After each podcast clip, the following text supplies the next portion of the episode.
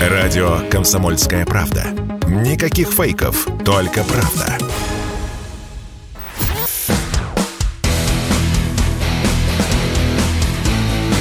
Программа с непримиримой позицией. Утренний Мордан. Всем здравствуйте! В эфире радио «Комсомольская правда». Я Сергей Мордан. Как обычно, идет трансляция на всех работающих социальных сетях. А работает у нас пока все, кроме нашего доброго православного Рутюба. Его так и не починили. Но пока его не починили, пользуйтесь Ютубом. Его обещали не запрещать. Ютуб-канал Мордан 2.0 и трансляция в телеграм-канале Мордан. А, я не буду долго вас мытарить а, и сразу к делу, то, что называется, друзья мои. Александр Кот с нами на связи, специальный корреспондент «Комсомольской правды». Саш, привет. Да, приветствую, Сергей. На самом деле, мне кажется, мы вот потешаемся над э, Э, э, над э, заявлениями официального Киева об эвакуации, об операции, которая была спланирована на Службой безопасности Украины и Главным управлением разведки незалежное, о том, что они выполнили свою задачу. Но на самом-то деле, мне кажется, все эти заявления, они нам вполне на руку, потому что у нас тут Э, на подходе еще по пару серьезных котлов, в которых сидят достаточно серьезные группировки, э, и они должны знать, что э, сдача в плен это не какой-то позорный поступок, а это нормальное выполнение своей задачи, это эвакуация. И, и какие там еще слова применяли в своих заявлениях киевские власти. То есть не надо, не надо этого бояться надо просто следовать примеру а, азовцев, которых а, сейчас а, на Украине все называют героями, никто их не, не кошмарит и не позорит за то, что они вышли на поверхность и эвакуировались в сторону Новоазовска и далее Таганрог, Ростов и куда там еще. Ничего в этом страшного нет, их все равно будут считать героем, поэтому сопротивляться не обязательно, можно спокойно сразу перейти к этапу эвакуации. Слушай, ну вот пока-то их, конечно, считают героями, ну я, я, я внимательно слежу за украинскими пабликами, мне кажется, ситуация прям вот на глазах меняется, уже истерика, вот, вот вот, вот она еще не достигла, конечно, уровня плавления стали, но близко к тому. Уже там и жена Ющенко пишет, уже Аваков требует верить нашему президенту, ну, в смысле, ихнему президенту. Ну, я думаю, что денек-два, и начнется уже такая рефлексия тяжелая. Нет, ты знаешь, мне кажется, ну, ну меня больше интересует не реакция жены Ющенко или еще кого-то, меня интересует реакция людей на Земле, а на Земле, mm-hmm. допустим, а, продолжают записывать э, Ой, у нас тут что-то рядом прилетело. А, продолжают записывать видеообращение боевики территориальной обороны, которые находятся в зоне проведения российской специальной военной операции. То записывали, значит, люди, а, которые находятся под Изюмом где-то. Вчера появилось видео у Житомирской территориальной обороны, которая находится в Северодонецке, которая говорит, что нам нечем воевать, так же, как азовцам у нас нет тяжелой техники, у нас нет э, там подвоза боеприпасов, мы мы отказываемся выполнять э, боевую задачу, потому что у нас нет для этого условий. Это нормально, э, как бы результаты работы российских переговорщиков. То есть люди так, у нас прервалась связь. Сейчас мы попробуем с Александром Коцем еще раз связаться. Потерпите, пожалуйста. Ну, так мы же звоним не в другой район города Москвы и даже не в город-герой какой-нибудь Санкт-Петербург. Мы звоним на Донбасс. Поэтому то, то, что работает... Меня, честно говоря, вот каждый день я воспринимаю как чудо, что мы, в принципе, можем дозвониться и получить, в общем, э, там, связь достаточно качественного уровня. Вот, ну а то, что она периодически слетает, ну так а шо ж, ну слетает и слетает. Так, пока мы дозваниваемся до Коца, я для вас озвучу еще одну важную новость. Это Ходаковский а, написал вчера вечером. По состоянию на конец 18 мая через а, участок, который, соответственно, обороняет а, батальон «Восток», вышло 785 человек. 785 человек.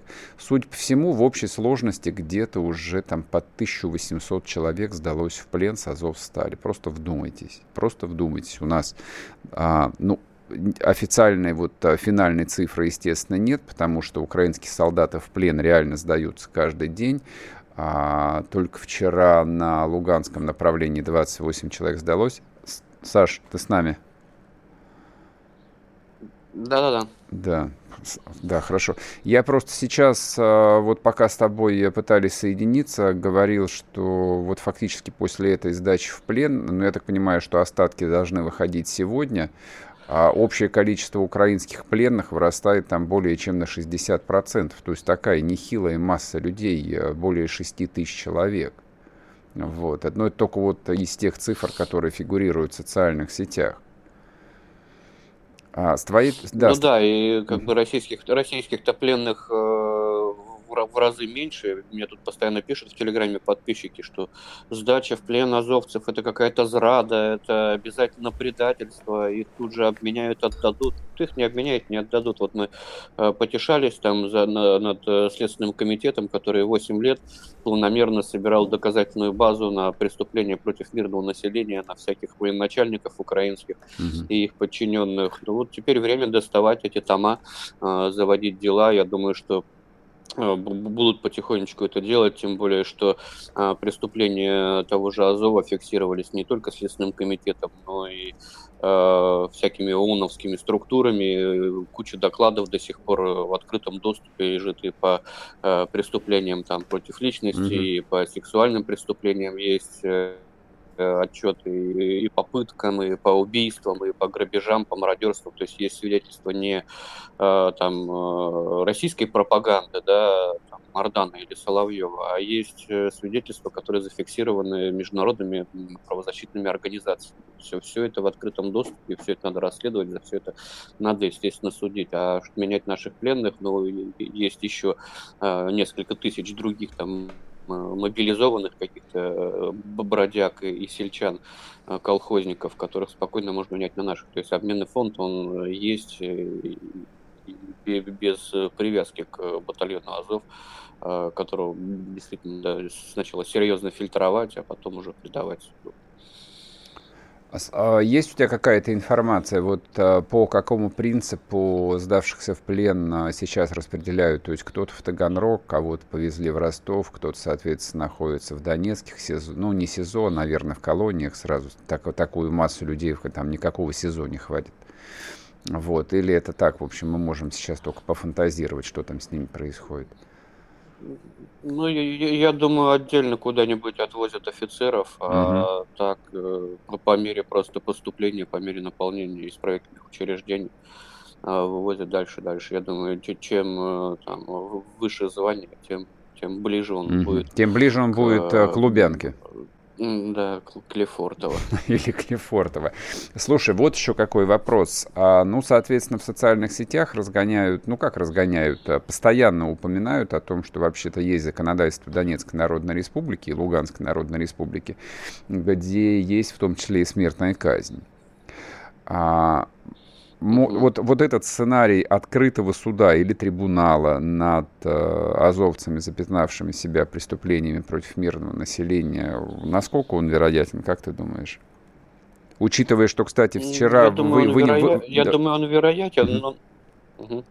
Вчера просто украинский суд э, вынес приговор э, нашему солдатику, они его обвинили в убийстве мирного жителя. Я думаю, этот э, вариант э, реален, но не, не так скоро, как это делают на Украине с нашими солдатиками, да, то есть сейчас все-таки, э, если играть в пиар в долгую, да, в пропаганду, mm-hmm. то нам все-таки вы, вы, выгоднее затягивать это дело, чтобы они не боялись сдаваться. Mm-hmm. Так мы сейчас mm-hmm. осудим там десяток человек, расстреляем их э, на глазах у всех, ну кто после этого будет сдаваться? Они будут упираться до последнего, потому что будут знать, что им светит там повешение или электрический стул. Зачем им это надо? Спасибо большое. Александр Коц был с нами на связи, специальный корреспондент «Комсомольской правды» с Донбасса. Сейчас будут короткие новости, буквально минута. Можете выдохнуть, можете подписаться на YouTube-канал Мардан 2.0, поставить свой лайк и подписаться на телеграм-канал Мардан. И продолжим, не уходите. Радио «Комсомольская правда». Мы быстрее телеграм-каналов.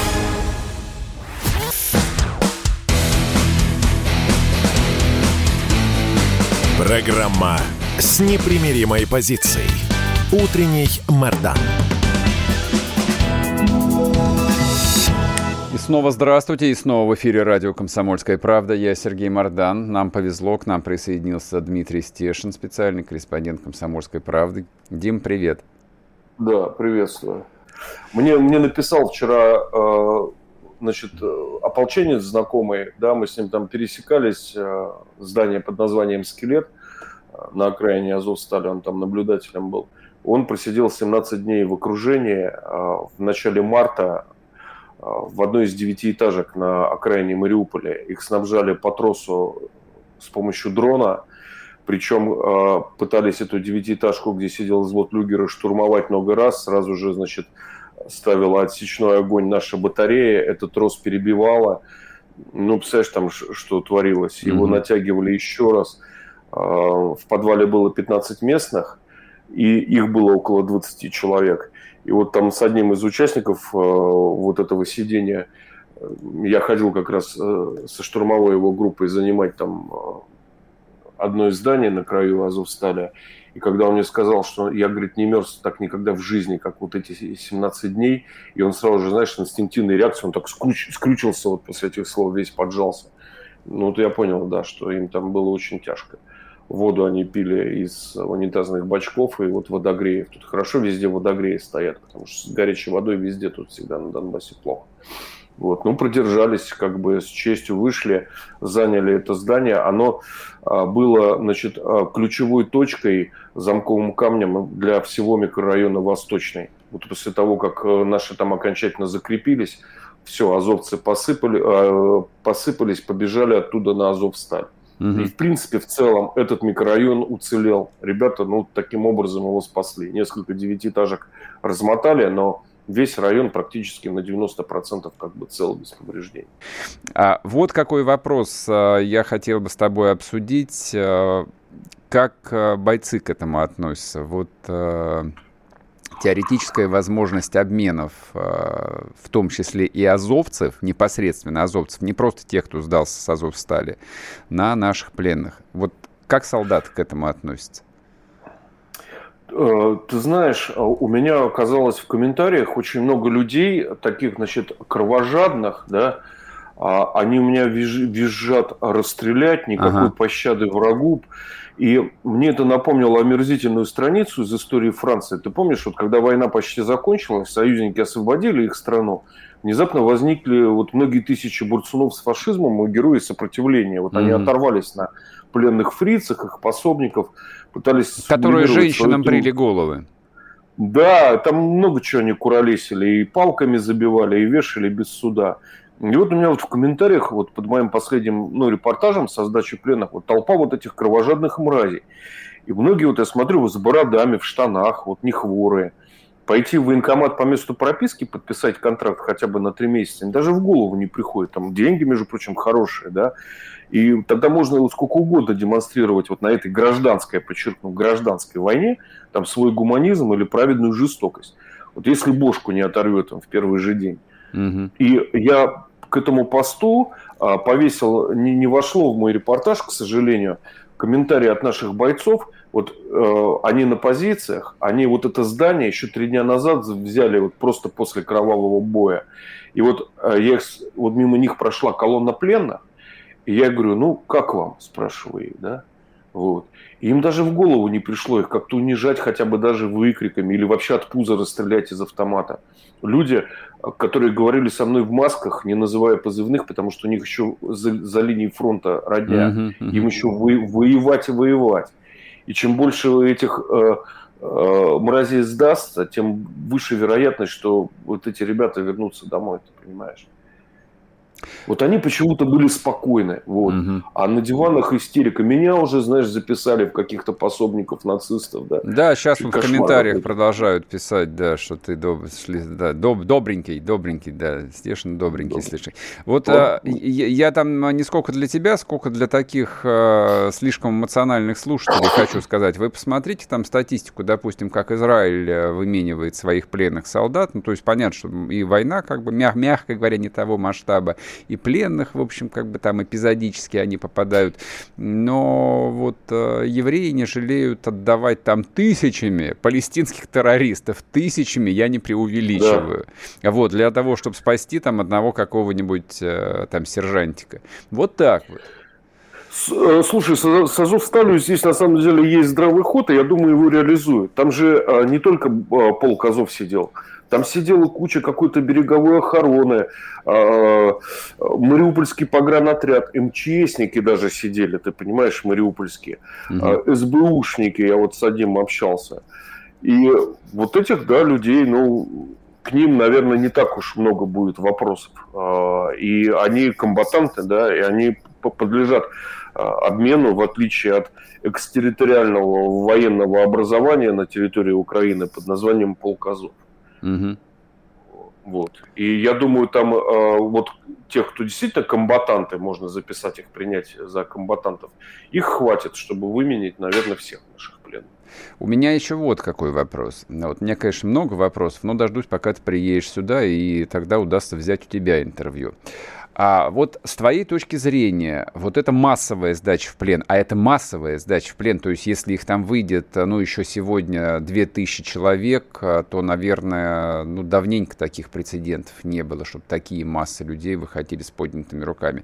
Как ты думаешь, вот какое впечатление это может произвести на украинских солдат, которые воюют на других фронтах? Я почему написал такой мягкий материал? А, меня а, один э, товарищ из нашей переговорной группы так по-человечески попросил, говорит, не спугнуть, пожалуйста, uh-huh, не, не, спуг, не спугни. Вот. И подтвердился мой прогноз а, трехдневной давности, что у нас какое-то печальное настроение было в располаге, там потери, погибшие, все как-то идет криво. А я татарскому говорю, ты знаешь, а вот у меня есть ощущение, что все, начал, начался перелом. Да, и он записал там свой легендарный э, вечерний Владлен, да, но в оптимистическом ключе, сославшись на меня, что начался перелом. Еще никто не начал сдаваться на Азовстале, да. Это случилось только дня через три, но я как-то почувствовал и угадал. Я думаю, да, это будет переломный момент, если мы выдержим свой гуманизм, милосердие, а мы соберем в житнице.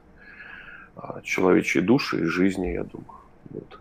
Потому что я не верю, что совсем уж они упоротые, и их как э, превратили в бандеровцах, так, так, надеюсь, можно будет и откатить обратно. Дим, спасибо тебе большое. Дмитрий Стешин был с нами, специальный корреспондент «Комсомольской правды». Очевидно, что люди, которые там реально командовали вот этим сводным отрядом, который сидел в катакомбах Азовстали, вряд, вряд ли это люди публичные. Вот. То, что их вычислили, то, что их знают, то, что их уже погрузили и повезли допрашивать э, специально обученные специалисты, лично у меня нет ни малейших сомнений. Вот, а может, они еще и не сдались, а может быть, они будут сдаваться сегодня. Не знаю, там что-то мы узнаем, что-то мы не узнаем, но дело совершенно не в этом, это не принципиально. Я почему-то тоже настаиваю на том, что а, это такой, это может быть переломный момент, это огромная масса пленных. Просто вот представьте себе толпу людей в 2000 человек, сколько это. Просто, просто представьте, выйдите на улицу, пересчитайте по головам. Вот у вас кар карти картинка заиграет э, новыми красками. И если это сработает, если украинские солдаты действительно поймут, что лучше не умирать на этой не их войне, слава богу, слава богу, реально. Вот. А всех любителей чего-нибудь кровавого, вон я вчера разместил э, сюжет, э, по-моему, ДНРовской народной милиции. Записывайте, там СОБР берут всех умеющих держать в руке оружие. После перерыва продолжим, не уходите. Радио «Комсомольская правда». Никаких фейков, только правда.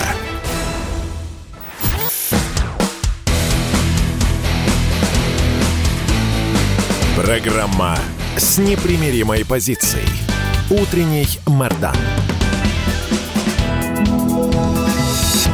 И снова здравствуйте, и снова в эфире радио «Комсомольская правда». Я Сергей Мордан. Помимо трансляции на Ютубе, YouTube-канал Мордан 2.0, я напоминаю, что вы можете писать и там в чате, соответственно, если смотрите, либо вы можете писать э, сообщения в мессенджерах номер 8 967 200 ровно 9702. Это WhatsApp, Telegram и Viber. Все ваши сообщения у меня на экране отражаются, но на что-то я в перерывах смогу отреагировать. Либо пишите новости, либо информацию, ну а, соответственно, соответственно, новости вы можете писать мне в личку а, ВКонтакте.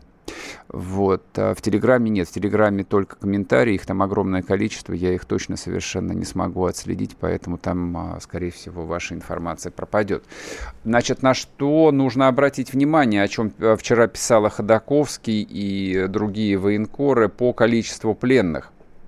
Ходаковский сразу написал, что количество людей, которые сидели на Азов, стали объективно меньше, чем количество там, наших солдат, которые Азов сталь штурмовали. И это совершенно удивительно. Это вообще неслыханно. То есть, согласно всем правилам военной науки, количество штурмующих, ну, как минимум в два с половиной раза превышает количество обороняющих. Так было всегда. И в античности, и в Средневековье, и в XIX веке, и в XX, и сейчас принципиально ничего не поменялось. Но что называется, есть нюансы, конечно. А помимо... Да, те, кто сейчас напишут, что тут, значит, помимо всего прочего, это а, превосходящий объем огневой мощи, артиллерии и так далее, и так далее. Значит, во-первых, а, когда начиналась история Азовстали, у сидельцев, ну, мы их условно всех называем азовцы, это не только азовцы, азовцев там, ну, хорошо, если процентов 30, наверное, у них была и артиллерия, и минометы, и бронетехника, и танки, и БТР, и все что угодно. И то есть маневрировать на такой гигантской территории, а территория Азовстали, она просто невероятного, там, чудовищного размера, вполне себе им, в общем, а, были для этого все условия. Особенно до момента сдачи в плен на вот той группы украинских солдат, которые обороняли завод имени Ильича, они были связаны. Но вот если вы помните всю эту хронологию, я ее подробно объясняю для того, чтобы, а, ну, лишний раз а, мы сами для себя просто это проговорили. Это не просто сдача в плен – ну, как это для себя объясняют политические украинцы, вот они умеют а, в простые месседжи, в простые истории, которые должны откладываться в головах людей. Они говорят про вот бесконечно долгую защиту вот этой цитадели, и вот когда все средства были исчерпаны, когда был отстрелян последний патрон, съеден а, последний, значит, а, там, продуктовый набор какой-нибудь британский под названием Полиныти. Вот после этого они сдались в плен. Нет, совсем не так. Совсем не так. Вот, вы можете посмотреть на лица сдающихся в плен, на, то есть там, конечно, достаточно людей изможденных а, физически, ну, раненые они или больные, я уж не знаю. Но если вы посмотрите на того же Колыну, ну, такой он мужчина в полном рассвете сил. Вот реально. Он выглядит как э, Карлсона из известного советского мультика с такими крупными щеками, лежащими прямо на груди. Поэтому сдались они, потому что они сдались. Потому что наша круче, потому что моральный дух наших солдат выше, несоизмеримо. Несоизмеримо выше. И это прежде всего военная победа. То есть то, что происходило позавчера, вчера и сев... ну, сегодня уже остатки, это завершение – сражение за Мариуполь. Вот теперь Мариуполь окончательно освобожден. Вот теперь война для мариупольцев окончательно закончена. И именно поэтому а, вчера делал заявление а, не только вице-премьер Хуснулин, а, но еще делал а, заявление, так, господи, дайте вспомнить, кто же говорил по поводу Мариуполя. Кто-то из руководителей ДНР, соответственно. Пушилин, наверное, сделал заявление. Ну а кто еще мог делать заявление по поводу Мариуполя? Соответственно, было сказано о том, что главные вещи а, завод Ильича будет восстановлен и будет работать. И это совершенно замечательная новость там, для людей, э, которые работали на этом предприятии, а это десятки тысяч людей, которые на этот завод ходили на работу и члены их семей. Ну а Азовсталь, да, Азовсталь будет э, собственно, убрано все, что от нее осталось. Восстановлению этот завод не подлежит, и на ее месте будет... Ну, а что будет на ее месте? Может быть, разобьют парк, может быть, там что-то другое. Но факт тот, что планы по восстановлению в Мариуполе, а там пола, больше половины города придется фактически построить э, с нуля. Пушилин это говорил по Мариуполю, да. Спасибо большое. А, соответственно, 60% домов а, не подлежат восстановлению. Ну, ну и считайте, как бы больше половины города вот нужно построить заново. Город будет построен заново. Поэтому вопросы, которые звучали еще два месяца назад, а что же будет? Ну вот, сейчас дан абсолютно честный, нормальный, человеческий, правильный ответ. Мариуполь, поскольку это, во-первых, а, город, который находится на Азовском море, это портовый город, да, из него сделают в основном город-курорт. Мариуполь, который а, в моем детстве назывался Жданов и был одним из а, главных металлургических центров советской Украины, вот, а, ну, объективно он и свое предназначение, и свой и внешний вид, и внутренний вид, он, надеюсь, изменится. Ничего драматического, ничего страшного в этом нет. Ну, вообще нормально, когда город, который находится на теплом море. У нас же не так много городов, которые находятся на теплых морях. Вообще у России есть большая проблема с климатом. И по-хорошему Россия всегда должна была рваться там, на юг, к теплым морям. Там идея Владимира Вольфовича о том, что русские солдаты должны мыть свои сапоги в Индийском океане, ну, как бы вот при всей своей метафоричности, она была логична. Насчет Индийского океана не знаю, посмотрим пока. Но вот то, что свои берцы русские солдаты омывают э, в Азовском море, и Азовское море будет внутренним русским морем, по-моему, это прекрасно. Если, если вы не согласны, пожалуйста, можете написать. Вот. А Значит, э, по поводу Азова я хотел бы еще поговорить. Не хочется, чтобы эта тема уходила в песок, тем более, что и комментариев очень много, и вчера были горячие дискуссии о том, что менять, не, не менять. Э, Причем, ну, люди пытались сами себе это объяснить, что вот а давайте мы будем менять обычных там пограничников, которые сидели на Азовстале, или нацгвардейцев, или кого-то еще, а азовцев категорически не будем менять. Не нужно становиться самим заложниками украинской пропаганды. Батальон Азов, точнее, полк Азов. Это не более чем а, созданный э, такой исторический миф. Этот миф создавался в течение восьми лет любовно, умело, профессионально, а потом он стал жить своей собственной жизнью и как-то сам, в общем, воспроизводиться в головах людей, в том числе и не украинцев. Вообще, как мне кажется, что вот в этом легендировании Азова немалую роль э, сыграла в том числе и российская пропаганда. Я не вполне уверен, что это было правильно. То есть тема с э, нацбатами, которые появились в 2014 году, а, тема с нацбатами то есть украинцы ее изначально реш... Э, там а, вот а, создавали и описывали как историю такого народного движения, то есть военные формирования добровольцев, которые спасли Украину. Тут в этот момент, уже в 2014-2015 году включились мы и начали их а, раскручивать вот как совершенно какую-то там инфернальную силу, страшную вот сборище таких орков, полудикарей, нацистов. Ну, я бы сказал бы так, в какой-то момент мне и тогда казалось, и сейчас кажется, мы им а, придавали больше силы, больше веса, чем это было необходимо. Если вы посмотрите публикации о советской прессы времен Великой Отечественной войны, да я бы не сказал, что там кто-то делал принципиальное различие и вот расставлял акценты именно на том, что вот это вот вермахт, а вот это вот эсэсовцы. Они все были фашистами. Никакой разницы между ними не было. По крайней мере, для советской э, партийной, а другой, собственно, печати не было, ни для советской журналистики, ни для советской литературы, ни для кинематографа. Не было принципиальной разницы. Это все были фрицы, это все были фашисты.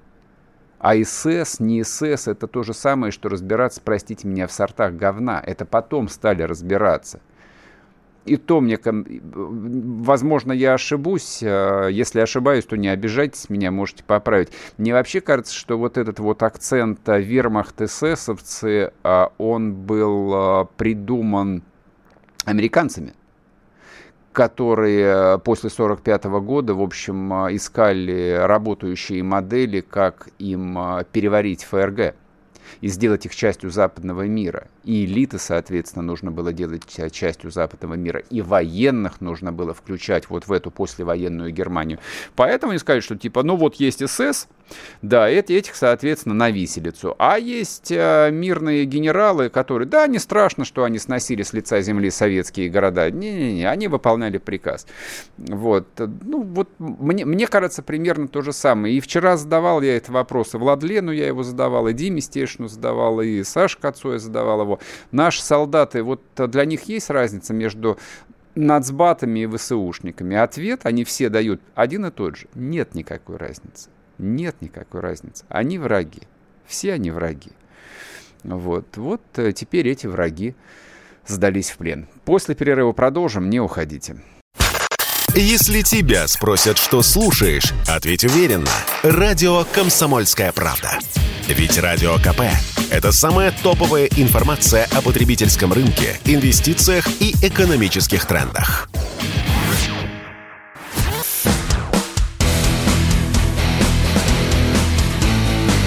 Программа с непримиримой позицией. Утренний Мордан.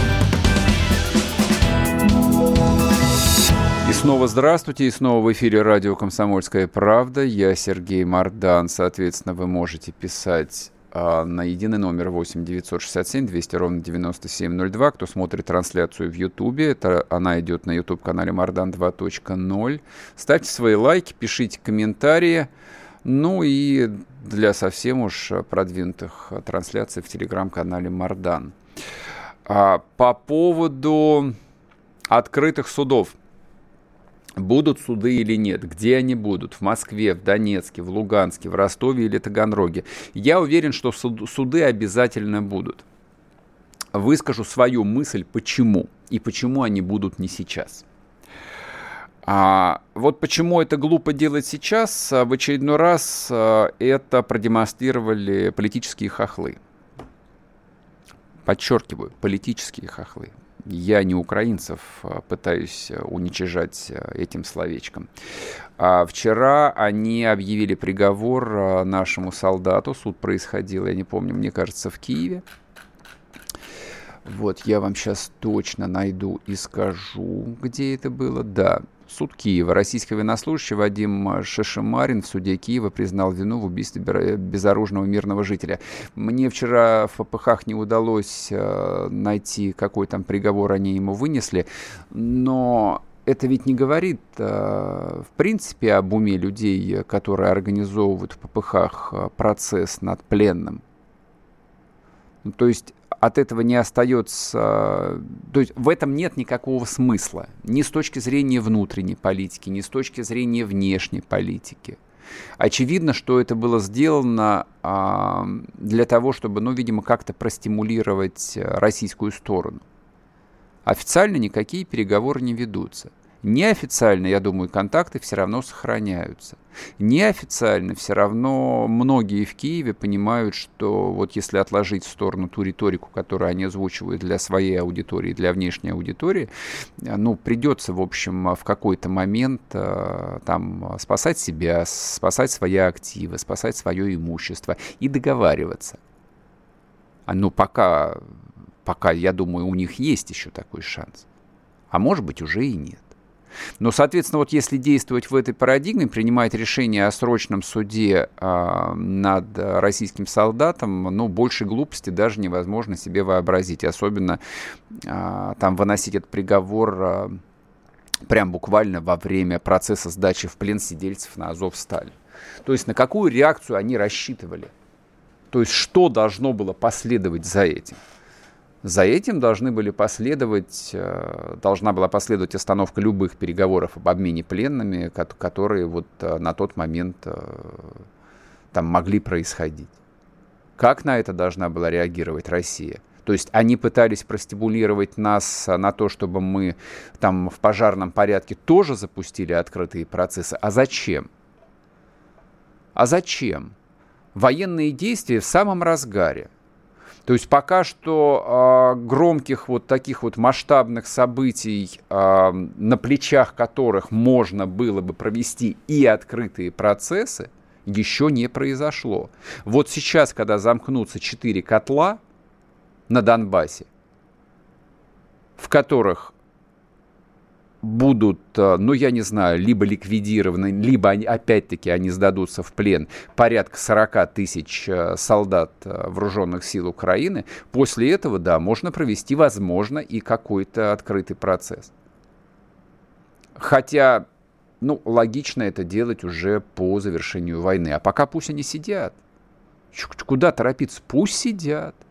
Вон в Луганске вчера выкладывали кадры, где а пленные украинские солдаты, их привлекли а, к сбору брошенных а, трупов а, вот их а, сослуживцев. Ну, украинская армия же не забирает тела убитых, им плевать на убитых. Им на живых плевать, а на убитых тем более. И вот этих пленных, да, привлекли к этой э, тяжелой, страшной работе. Правильно сделали. То есть я не знаю, как насчет э, денацификации, как она будет происходить вообще, может происходить. Но то, что это произведет должный эффект вот именно на этих людей, которые собирали тела своих погибших товарищей, то, что им после этого не захочется брать снова в руки оружие, я в этом абсолютно убежден. Мы же видели и в 2014 году, и в 2015 году, и сейчас, когда их меняли, их снова призывали, и некоторые, по крайней мере, из тех, про кого было известно, они снова брали в руки оружие. Вот эти вот люди, даже если их обменяют потом на наших пленных, они точно вряд, вряд ли они захотят брать в руки оружие. Ну вот сто процентов.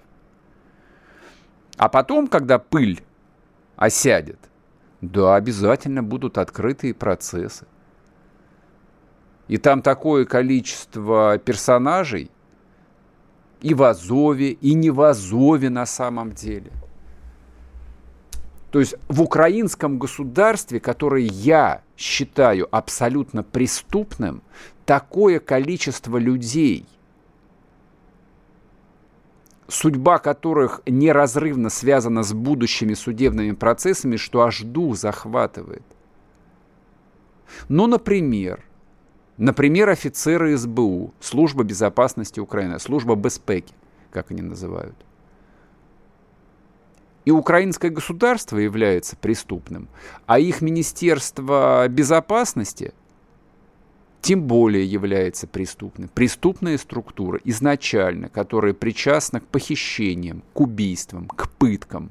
А с начала боевых действий они просто перестали не то что это скрывать, они этим бахвалятся. Они выкладывают это в соцсети. Вчера мне попался ролик, я не стал там с фотографиями, я не стал этого делать, ну, решил, что не нужно, в общем, а, перекармливать людей картинами жестокости. Действующий офицер СБУ со званием, с фамилией, с адресом, с пропиской, записал ролик, где он рассказывает, как они в Северодонецке похитили семерых, как они называют, пророссийских активистов и запытали их до смерти. И выложили фотографии тел этих людей.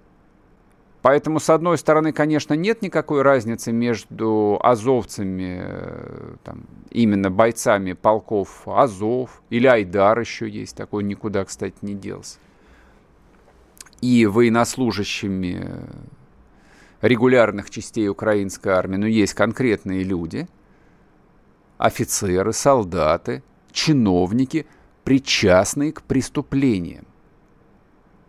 И на каждого из них собирается папочка, собираются доказательства, и обязательно будет суд. А что касается СБУшников, например, то эти люди, как мне кажется, до суда даже доживать не должны. Просто не должны.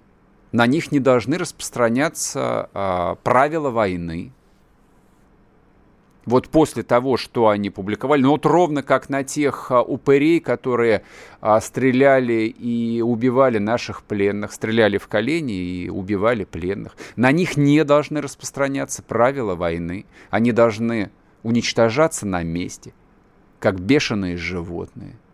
Бешеное животное нельзя вылечить.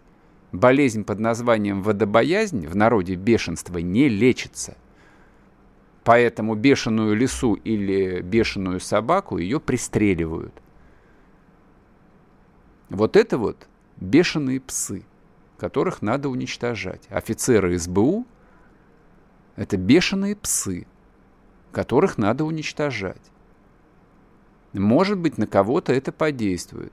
Помните а, ролик а, двухлетней давности, где а, вагнеровцы казнили бородатого упыря в Сирии, который сдал игиловцам нашего. Помните же этот ролик? Либеральные тут э, наши коллеги и не коллеги, э, значит, захлебывались слюной и говорили, о боже мой, какая жестокость, они убили его кувалдой. И эта жестокость придет обратно в Россию. Нет, она не придет в Россию. Но на жестокость нужно отвечать еще более беспримерной жестокостью. Такова логика войны, выработанная человечеством за много тысяч лет. Если разница между, или, между СБУ и, допустим, а, управлением разведки Украины, я не знаю. Мне кажется, все, что все же есть. Это противник, который воюет открыто с оружием в руках, а это охранка, это гестапо. Вот гестаповцев никто в плен не брал. И там много таких персонажей, типа Авакова, типа Коломойского, кстати, если вдруг он забыл, Бориса Филатова, вешателя. Много, много там людей, за которыми длинный-длинный шлейф за 8 лет тянется. Вот а, этот шлейф и должен оборваться в ближайшее время вместе с их жизнью, как мне представляется. Сейчас мы уйдем на короткий перерыв на новости, вернемся и продолжим. Не уходите.